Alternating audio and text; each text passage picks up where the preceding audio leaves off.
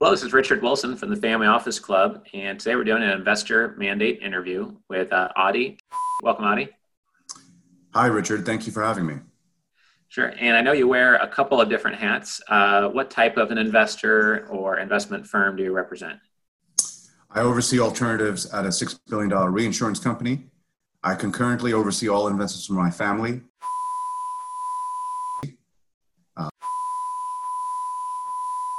In late stage opportunities and also invest in early stage opportunities and niche late stage uh, outside the company's mandate.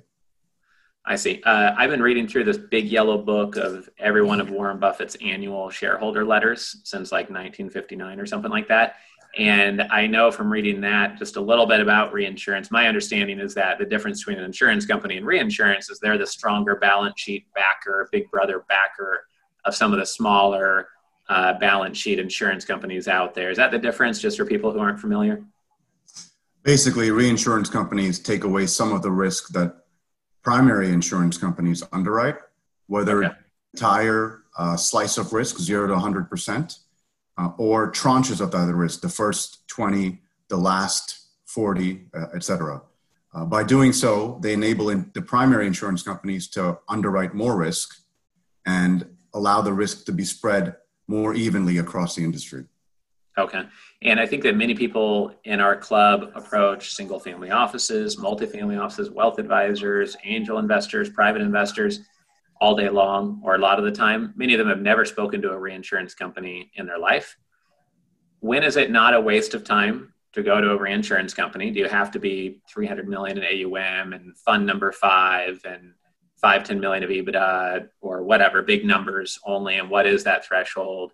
And what is it that you are hungry for? Only things that are rated with income and AAA rated, safe income? Or can you uh, give people some hints or guidelines there so nobody wastes their time thinking this is a new exciting you know solution to all their problems raising capital and, and don't waste other people's time sure the short answer is it depends the longer answer is i can give a reflection of uh, how our uh, company looks at things uh, typically, uh, sub 500 million is generally an area uh, uh, of fund size that we do not look at.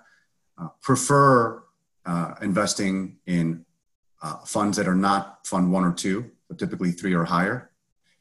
that being said, we have done fund ones.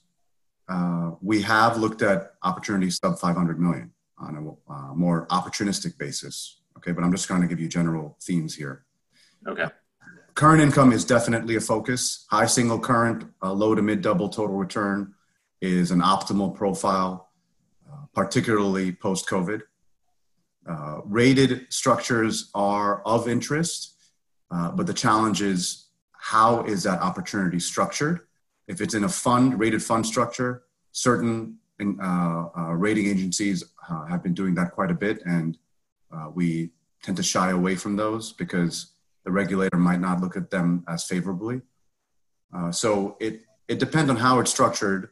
The underlying opportunity and collateral is most important. If there's a rating angle as well that will be accepted by the regulators, that's just an added benefit. Okay. Okay, great. That's good to know. Um, and on the personal side, for the family office side, how much does what you do uh, on the reinsurance side cross pollinate, or what's the big difference in your scope and interest on investing on the family office side? The family makes two types of private market commitments. The first are co investing alongside the insurance company whenever there is an overage opportunity, uh, because the insurance company has to get its maximum allocation first before the family can feed in the pie, so to speak. Uh, so that's where the family gets its late stage private equity and real estate fund and direct exposure. The second bucket are opportunities outside that mandate, which are early stage or niche late stage. Okay, great. And what would be the number one um, thing that you're looking for on the family office side where you've either done a lot of those deals and you can add a ton of strategic value, or when you talk to your family, you say, wow, if we could find five more deals like that, we would do those all day long. What, what is that type of deal? Uh, are you familiar with vertical SaaS? It's basically a very area within SaaS uh, for industries that are mission, uh, mission critical software for niche industries. Uh, part of the reason I'm interested in that sector in particular is the ones that I've seen thus far these are all roll up plays. They are having their first external round of funding, but are acquiring companies at entry that are typically cash flow positive uh, or at minimum EBITDA positive. And the idea is they'll only have one round of external funding and at that point be growing organically from, acquis- from the underlying cash flow uh, in the acquisitions. And that intrigues me in this market. So I'm very interested in that sector. Sure, sure. Yeah, I think COVID has um, made some of those companies move even faster. Uh, and also, recently I saw a SaaS company that was uh, being valued at 16 times revenue, um, and the, just because of that structure versus their competitors. So they're able to acquire someone that was being valued at five times revenue, and you know have that valuation arbitrage to their advantage. So uh, it's interesting. Great. Well. Um, we've loved having you on our discussion panels in the past and speaking at our Super Summit and appreciate you being part of the Family Office Club. Uh, my last question for today is what is the number one investment insight that you could provide, maybe something you wish you knew 20 years ago um, in the industry? It could be related to due diligence or investing or dealing with other investors, et cetera. Do, do your diligence. Uh, you know, there's no question that is uh, uh, sacred and cannot be asked.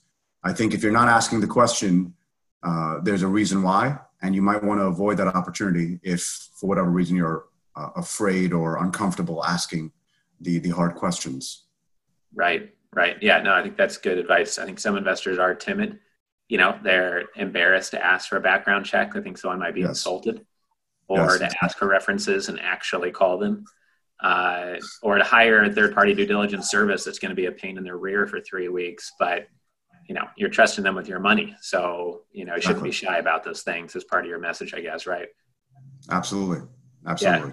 Great. Yeah i think that's a really important point. So if anyone would like to get a hold uh, of adi then just let us know and uh, reach out through jennifer. If you're a member of the family office club then we're happy to get you connected to people here on the daily investor mandates or the weekly discussion panels and live events that we're doing. So thanks again for your time and hope to see you at another event soon. Thanks richard. Take care